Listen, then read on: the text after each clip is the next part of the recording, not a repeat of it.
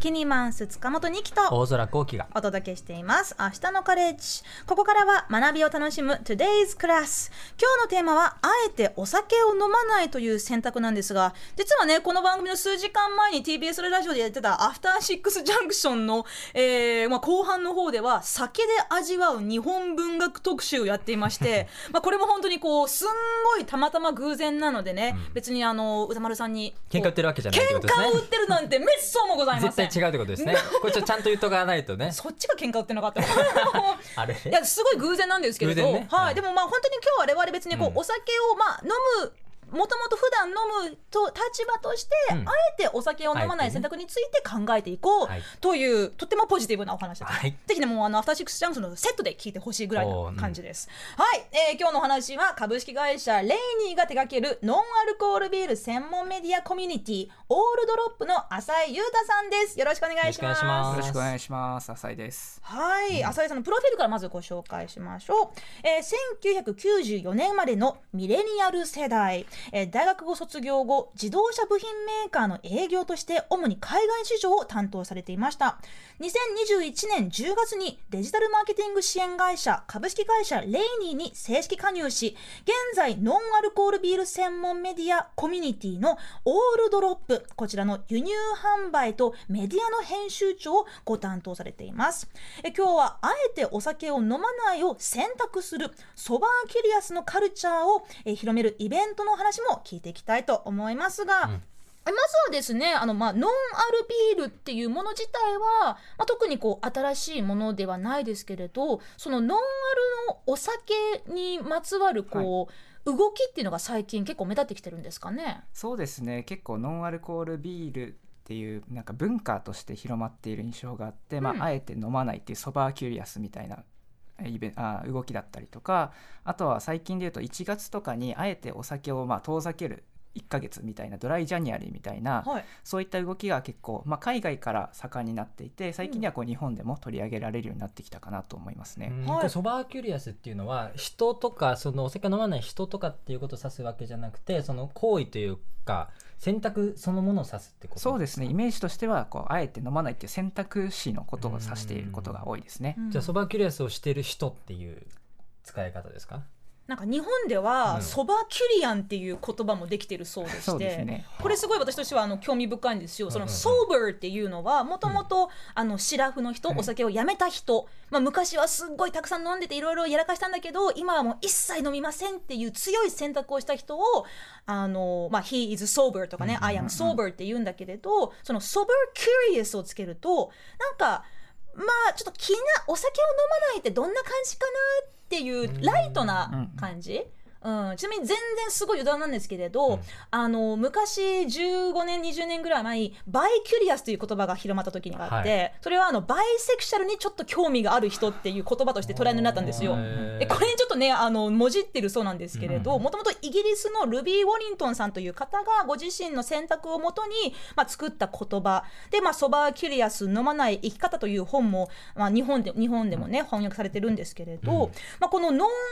アル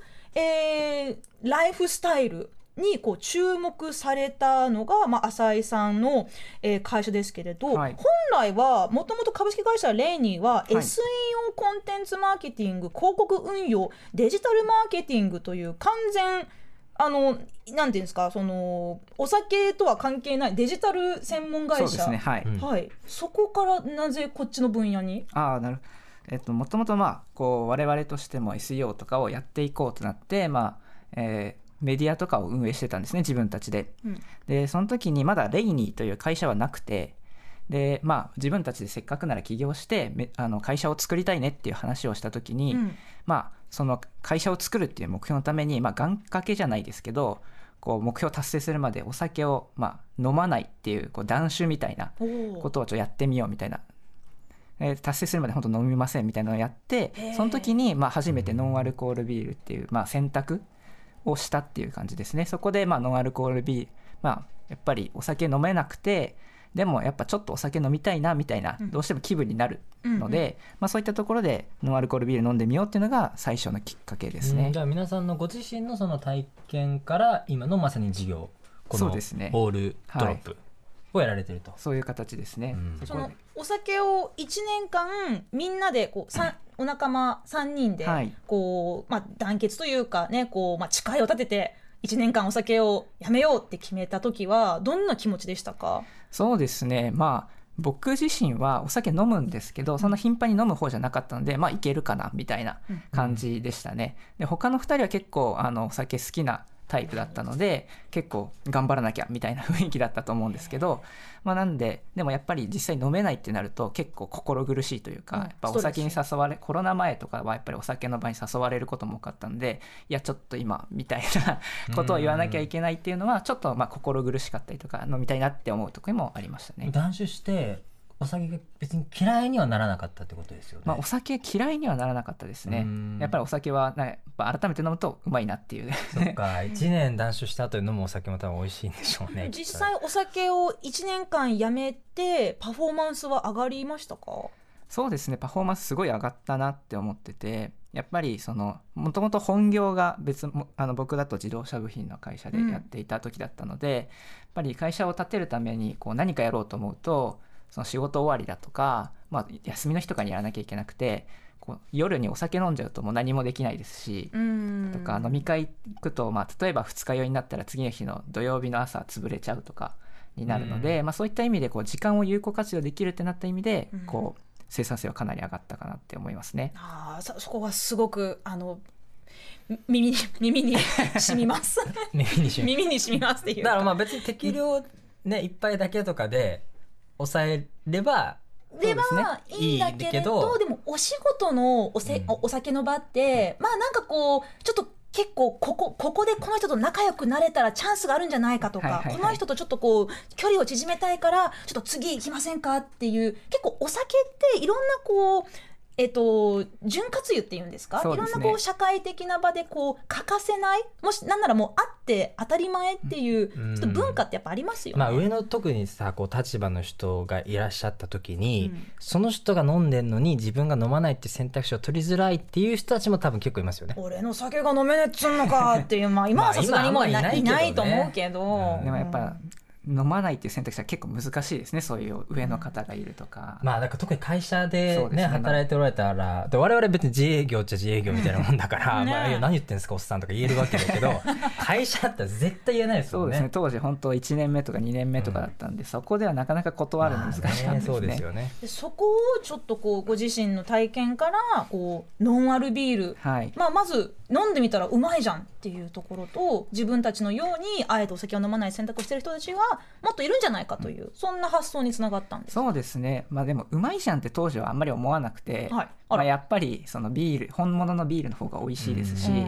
まあ、多分今はすごいいろんな種類のノンアルコールビール出てて、味もだいぶ美味しくなってると思うんですけど、そっくりですよね、はい、私全然実は飲んだことないんですよ、ノンアルビール。なんかそれ飲むんだったら別にウーロン茶でいいやって思ってたんです。そうですよね。大空さんは？いや僕めちゃくちゃノンアルビール飲みますよ。だとはいえ僕もやっぱ上の立場の人と一緒に会食する機会が多くて、うん、でも僕結構車乗るんで、はい、車乗るときにビールっぽいの飲みたいけどでも車があるっていう、その中間地点のニーズにノンアルビールはぴったりはまってくれる。あ、だから美味しいし、まあ、気分なんだね。じゃあもう気分ですかね。気分ですか？気分ですね、まあ、雰囲気でその場で飲むみたいな、まあ、ビールそもそも気分じゃないですかビールはそもそも気分なの人って液体ではなく気分なのかこう喉越しとなんかこう飲んでる雰囲気みたいな、はいはい、もうビールっていう味を極めたいみたいな人、まあ、いらっしゃると思うけど中にはあんまりなくない？私はやっぱりお酒をなぜ自分が飲むのかというと、うん、まあ、ちょっとこうふんわり、まあ、ハイになるっていうのかな、はい、こうちょっとこう肩の力が抜けて、なんかこう、まあ、誰かとねこう会食してるな、こうリラックスして、なんかまあ話も弾むとか、まあ、そういうイメージが自分の中では強いから、まあ、ちょっとじゃあ1本だけ飲んじゃおうかなって、うん、でもやっぱ自分はビール飲むと結構顔が真っ赤になったり、はい、あとむくみやすいって体質もあるので、あんまりこうガブガブ飲める方ではないんですよ。じゃあおすすめじゃないですか、ノンアルビールは。ノンアルコール本当そういう方にはぴったりだと思います。本当にぴったりですって。ちょっとね、まあ、この後は実はちょっとまあごくごくタイムも控えてるんですけれど、はい、うん、もう少しこのオールドロップについてねちょっと聞かせていただきたいんですが、はい、そのメディア、ノンアルコールビール専門メディアとコミュニティということですけど、はい、これどういうことなんでしょう？そうですね、まあ実態としてはまずメディアがあって、そういろんな記事とかをまあ投稿していろんな人にノンアルコールビールとか、うん、そういうソバーキュリアスみたいなことを知ってもらいたいなと思ってメディアを運営してます、はい、ただまあそれだけじゃなくてやっぱり実際に飲んでもらったりとか、うん、そのノンアルコールビールを通していろんなつながりをまあ持ってほしいということで、まあ、イベントとかを開催したりとか、はい、あとはそういったまあ我々ですとまあ前回だとサウナとかサウナ出たそういったところにこうビールを提供させていただいて、こういろんな人でビール楽しんでもらうみたいな意味も込めてコミュニティみたいなことを今つけてやらせてもらってます。お酒飲めないからね、サウナの前後ってね。そうですね。あとシェアオフィスとかにも提供させてもらったりとか。じゃああれですか、もうお仕事中に飲んでも大丈夫ですよっていう。いや、あるある、あのシェアオフィス、うちもねシェアオフィス借りてるんですよ、はい、一部ね、うん、あるんですよ、ビールサーバーとかがね、結構みんな飲む、びっくりしますよ本当にあの昼間から普通にあるから飲める。それも雰囲気なんですかまあこれはだから逃げっていうか、まあ楽しみですよね。背徳感を楽しんでますかね。でもなんか海外の文化っぽくないですか、結構その仕事中にまあお酒とりあえず飲んでもいいかみたいな。まあなんかどうだろうね、まあちょっとこう、まあ、一部のね欧米みたいなところだとそのなんかこう、うん、ランチでちょっとこう、うん、ランチでビール一杯ぐらいいいだろうみたいな、はいはいはい、そんな文化もあったりしますけど、うん、実際にあの浅井さんはイギリスに以前住んでたことがある、はい、1年留学してたことありますね。じゃあイギリスの結構ビールみたいなものもノンアルコール含めて紹介されてたりもするんですか、オールドロップ。あ、そうですね、オールドロップで実際に輸入してる、まあ、3ブランドあるんですけど、うん、そのうち2つはイギリスから輸入していて、で1つはオランダなんですけど、まあ、そういった、まあ、たまたまかちょっと分かんないですけど、まあ、イギリスもオランダもね、まあ、ビール好きな国だし、ね、特にイギリス、まあ、あのニュージーランドもそうなんですけど、うん、深酒文化なんですよねパブがありますよね。パブもあるし、あとそのサッカーの試合で大騒ぎして、まあ、あの問題こそフーリガンの国でもあるし、結構その飲むなら徹底的に飲むっていう、そんなあの学生の頃、特にあのほら飲酒年齢ってあの18歳からじゃないですか。そうですね、イギリス18ですね。結構そういう文化も見ましたか。そうですね、むちゃくちゃ飲んでましたね、大学生とかは本当にそうですね、もう毎週むっちゃ飲んで、みんなその、まあ、パブも行って、まあ、クラブも行ってみたいなのがもう典型的なイギリス。次の日もゲロゲロになって、なんかベイクドビーンズ食べるとかなんかフィッシュのチップ食べるとかでもそういうあのもう行くとこまで行っちゃった深酒文化の国文化から、そういうあえてお酒を飲まないって選択が広まってくるのはすごくなんか納得いきますね、うん、確かに。まあビールっていう文化がもう根付いてるので、うん、こう美味しいものをより求めるっていうのもあると思いますし、まあ、せっかくお酒じゃなくてもよりビールに近いものっていうのはなんかそうグルメ志向なのか分かんないですけど、まあ、雰囲気として楽しんでおきたいっていうのが、まあ、あるのかなっていうところですね。それはじゃあイギリスのまあそのビールも含めて、うん、じゃあ今回このオールドロップを立ち上げようっていう時にやっぱりいろんな国のそういうお酒、はい、ノンアルビールみたいなこともいろいろ試された。そうですね、我々まあ全部で50ぐらいのビールをもう海外から取り寄せて、うん、で自分たち一回飲んで実際選ぶみたいなことはしましたね。全部ノンアルですか。そうですね、全部ノンアルローアルで、まあ、0.5% とか 0.8% とかもあるんですけど、ちょっとそのね海外から輸入されたノンアルそしてローアルビール、はい、ちょっとごくごくしたいと思いますのでちなみにこのローアルコールとノンアルコールっていうのは、うんうんノンは完全 0%。 そうですね、ノンは 0.0 を指すことが多いですね。はい、あとこっちにね、あ、なんかもうありがとうね、こうお盆に乗せて缶ビールが回ってきてますけれど、ちょっとこれめっちゃ可愛くない？あ、じゃあいただきます。ラベル超可愛い。この黒い缶にすごいなんか蛍光カラーがもうカラフルなイラストかなんかもう遊園地みたいな。あ、じゃあ遊園地みたいですね。ちなみに今日大空さん、いや僕ね車だから僕はノンアルだけ飲みたい、捕まるから。あ、そうそうそう、さっきの話ですけれど、ね、ローアルコールっていうのは低アルだからちょっとだけお酒入ってるんですか。そうですね、ちょっとだけ入っていて、はい、まあ 0.0 が本当ノンアルコールって呼ばれていて、うん、0.1% から 0.9% が、まあのローアルコールって呼ばれてますね、うん、だからもちろんローアルコールパンデストリークって今回はオランダのオランダの、ね、すごくカラフルなのがカラフルでキュートでね、はい、ファンキーなデザインでちょっとこうジャケ買いっていうかラベル買いしたくなる。確かにこれって日本のアルコールノンアルビールって結構実際のビールに近い外観じゃないですか、はい、これってオランダとかでも一緒なんですか。あ、結構近いものもありますし、デザイン性が高いものも結構たくさんあって、我々はその、まあ、おしゃれさみたいなところも結構意識してこう選んでますね。ニキさん、あ、いい音ですね。いい音しますね。じゃあちょっとガラスに入れましょうか。シュワシュワシュワ、すごいビールの CM みたいな。はい、すいませんね、ちょっとこちらは、0.5% アルコールということで、ちょっと大空さんはちょっとお座り、うん、お預け、はい、色は結構どうですか？まあもう全然ビールにしか見えない、うん、もうこのね黄金の色の液体と上のシュワシュワ泡は、あ、香りもこれ IPA なんですね。 IPA ですね。 IPA っていうのは、まあ、結構日本とかでクラフトビールって呼ばれると結構 IPA みたいな種類を指すことが多いので、インディアンペールエールです、はい、ちょっといただきます。乾杯。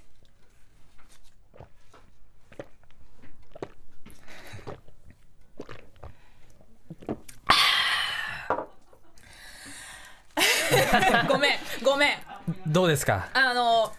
いやこれ売れますね。全然うまい。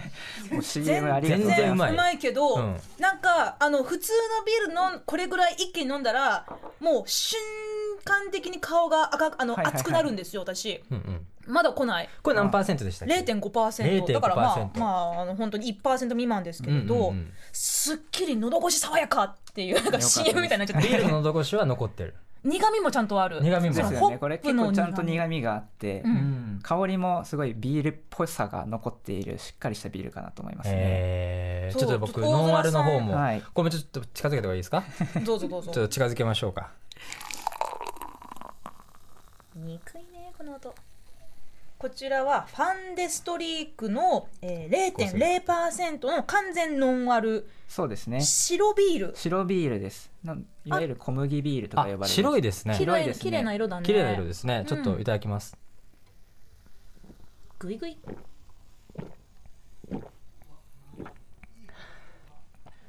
リンゴジュースみたい。ちょっと待って。結構白ビールなので結構甘くて、うん、結構バナナとかちょっと甘っぽい香りがするんですよね。アップルサイダーみたいなに近いですか？これはちょっと近いかもしれないですね、雰囲気は。結構飲みやすいと思う。私も少しちょっといただいてもいいかしら、うん、ちょっとこれだけリンゴジュースみたいってわかるわかる。一言目でちょっといただきますね。飲みやすいですね。はい、はい、ちょっとすいません。結構女性とかお酒が苦手な人はこれ結構いいのかなって思います。あー、確かにすごくフルーティーな感じで、でもやっぱりちょっと少しだけ、まあ、ビールらしい苦みが、うん、ほのかにあるんで。そうですね。で、なんだろうな、この本当に私の中の今までのそのノンアルのイメージってなんか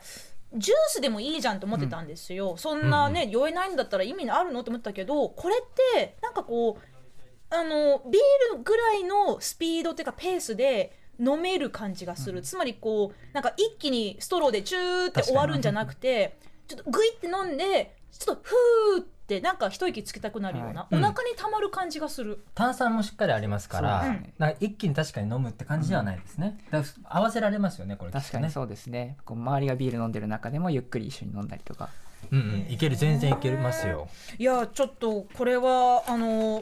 開眼しました、私ノンアルビール開眼。はい、で、まあ、今日はねその、まあ、あえてお酒を飲まないそのソバーキュリアスの文化について、まあ、カルチャーについてもねもう少しちょっとお聞きしたいんですけれど、はい、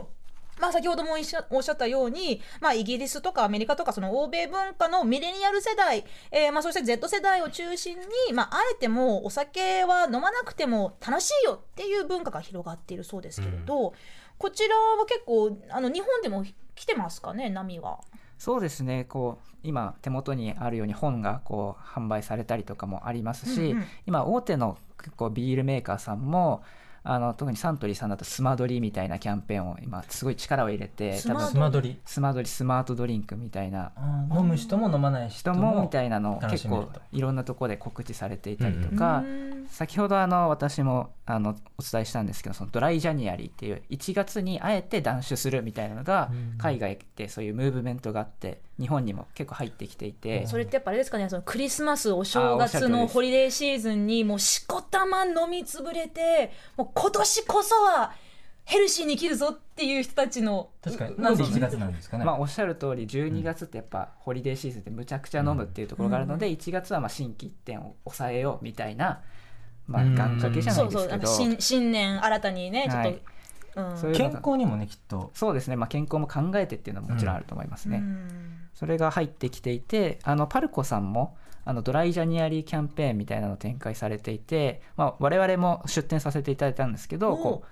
いろんな日本でノンアルコールのドリンクを扱っているお店をそのオンラインストアに集めたりとか実店舗で販売したりみたいなのが入ってきていて、うん、結構日本でも少しずつこうソバーキュリアスとかノンアルっていうのが浸透してきているかなと思います。ああ、やっぱりもうそういうソバーキュリアスを選択するっていうのは、うん、やっぱり若い世代を中心にも他の国でもどんどん増えてるっていう感じなんですかね。そうですね、イギリスとかだと本当に若い人が結構、まあインスタとかでも検索するといろんなハッシュタグでなんかそばいずなんとかとか、うん、そういったハッシュタグもいっぱいあって、こう若い人が、まあ、あえて飲まないって選択を取ってきているっていう感じですね。別にそのそばキュリアスを宣言したらもう絶対に飲んじゃダメっていうわけでもないんですよね。そうですね、そういうわけじゃなくて本当に、まあ、場面場面で飲まないことを選択するっていうところですね。うん、確かにこう私もその、まあ、私18歳の時ニュージーランドにいたんで、はい、まあ、その当時は、まあ、ニュージーランドでは18歳からお酒 OK なので、まあ、私も、まあ、ちょっとこうご多分に漏れず大学生の頃から飲んでたんですけど、やっぱりこうなんか飲まないといけないっていうか、なんか飲まないと楽しいことができないっていう、結構そういう文化だったなってすごい振り返ってて、うん、でそれはでもやっぱり日本でも結構同じものがあると思うんですよ。さっきの話もあったようにね、こうお仕事の場でこう、はい、ノミュニケーションとか飲んで距離を縮めるとか、まあ、お酒を飲んでからこそ本音が言えるっていう、うん、まあ、でもそれって実はお酒の力がそれをするんじゃなくて、お酒に逃げているような、そんなちょっとこう部分もあると私は思うんですよ。だから本当に私はお酒飲むの好きだけど、お酒ばかり飲まなきゃいけないっていうところは少し危険性があると思うし、まあ、実際にあるデータによりますと、日本国内のアルコール依存症予備軍に当たる人たちは、まあ、およそ1000万人いるという、まあ、一つのデータがあるんですけれど、うん、これはそのアルコール依存症でなくても、実はお酒がないと日々の生活がままならないとか、精神的に心理的になんかこう気持ち悪いっていう人たちが、まあ、実はいるんじゃないかなっていうところも、このソバーキュリアスという、うん、新しい、まあ、動きを通してね、ちょっと考えてみるきっかけになるのかなと思いますね。うん、そうですね、きっと、まあ、お酒があるからなかなかシラフだと対人関係コミュニケーション取るのが苦手で難しいかもしれないけど、まあ、助けられてるっていうね、なんかそういう人たちもいる一方で、うん、やっぱりこう今回のソバーキュリアスみたいにね、自然と自分もそういう選択をして、それも周りが全然ソバーキュリアスなの OK みたいなね、受け入れられるような、そういう環境が広がるのはいいかもしれないですね。そうですね、はい、本当飲まなきゃいけない環境じゃなくて、みんながこう選択できるっていうようになると、うん、まあ、よりなんだろうな、今の時流に合っているというか、うん、まあ、今特に若い世代ってお酒離れみたいなのもあったりとかして、より精神的な豊かさとか健康でありたいみたいな意欲もあると思うので、そういったところを周りからこう拒否しないで見てあげられるような環境になるといいなって我々も思ってますね。うん、まあ、そんな中でね、去年だしかね、国税庁が叫び場っていうキャンペーンやろうとして、いろいろこうあれも大反対しましたよ僕なんで若者にそんなにお酒飲ませたがるのっていう感じでね、批判を受けてましたけれど、まあ、そうやってね、こう飲みたい時は飲む、飲まない時は飲まない、はい、それでね、選択肢が増えればいいなと思います。うんうん、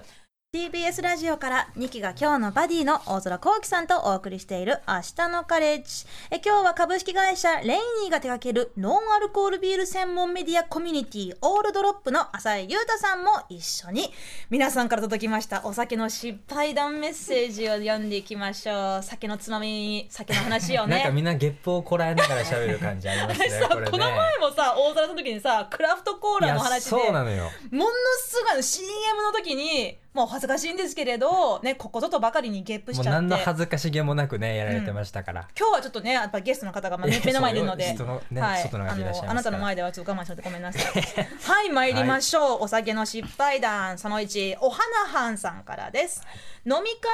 の後、始発か早朝の電車に乗って 2,3 駅で降りるはずだったのに寝てしまって、路線を 2,3 往復してしまったことがあります起きられなかった。だいぶショックですよね。でもあれだね、もうあやっちゃったってこう乗り返して、次は絶対に降りるぞって思ったらまた寝ちゃっての繰り返し。絶望しかないわ。絶望で山梨とか行くやつありますからね私ね、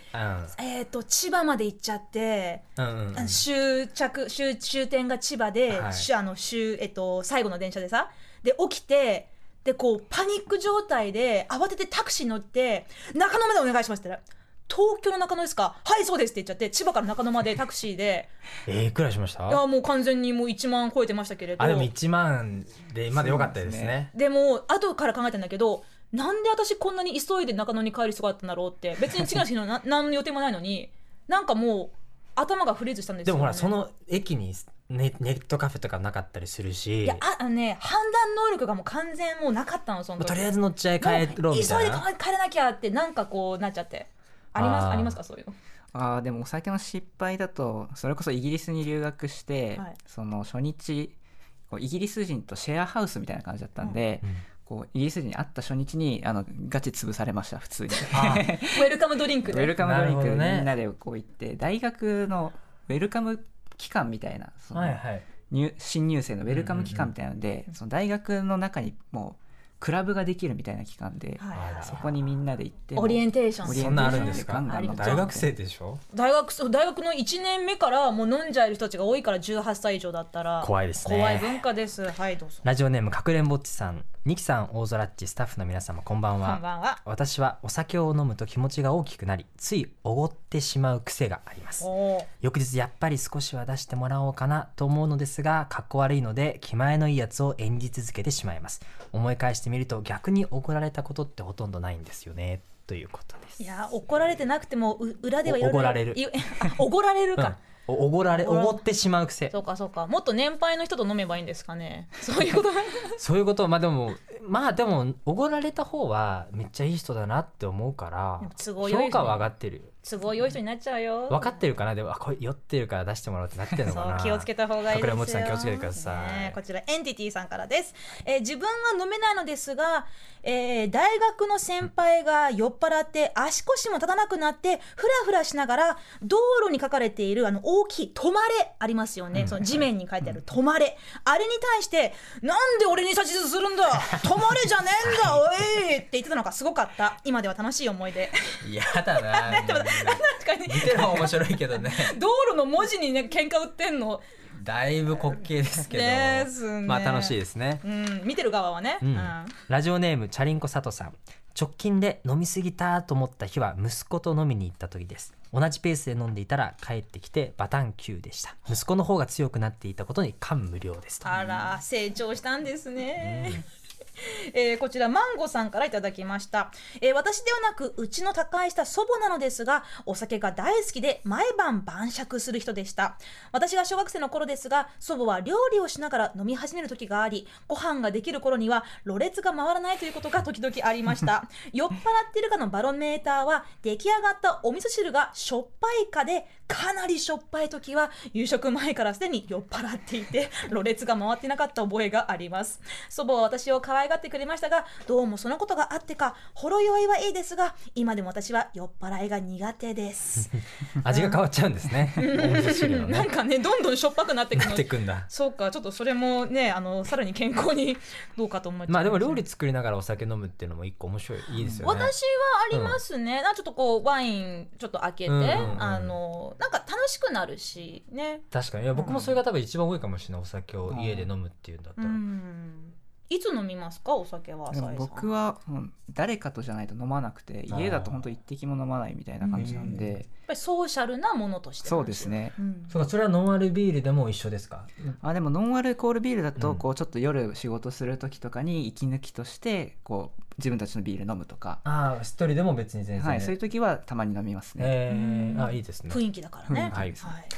ラジオネーム七半さんから、はい、こんばんは。職場の忘年会で飲みすぎてしまいました。無事家に着いたのですが、玄関を開けた時にドアを顔にガツン、眼鏡を壊してしまいました翌日新しいメガネを買いに行って痛い出費になりました。あらららら、まあ、ちょっと忘年会ですからもう全部忘れる会ですね。メガネ壊れてだいぶいってますよね。うーん、痛いでしょうね。痛い、まあ、いろんな意味で痛いですよね。お財布もお顔も。あ、そうです。あ、すいません。あ、そうかそうか、はい、そうですね。まあ本当にお酒はね、まあ、飲んでも飲まれるなと言いますように、うん、まあ、飲める方は程よく、ね、飲んで、でお酒がないとまま進まらないという時はちょっと注意考え直した方がいいんじゃないのかなと私は個人的に思いますが、はい、今日は、株式会社LANYが手掛けるノンアルコールビール専門メディアコミュニティのオールドロップの浅井優太さんにお越しいただきました。皆さんぜひね、プレゼントありますので、20歳以上の方に限り、ぜひご応募ください。浅井さん、今日はどうもありがとうございました。こちらこそありがとうございました。はい、これからどんどん夏に向けてノンアルビール市場広がっていきますかね。そうですね、これからより我々としてもビール新しく輸入したりとかもしますし、はい、よりいろんなビール屋さんとかが新たにたくさんのビール作っているので、より日本でも盛り上がっていくんじゃないかなと思ってます。盛り上がっていけばいいですね。ウェイウェイ7のウェイですか。盛り上がるウェイです。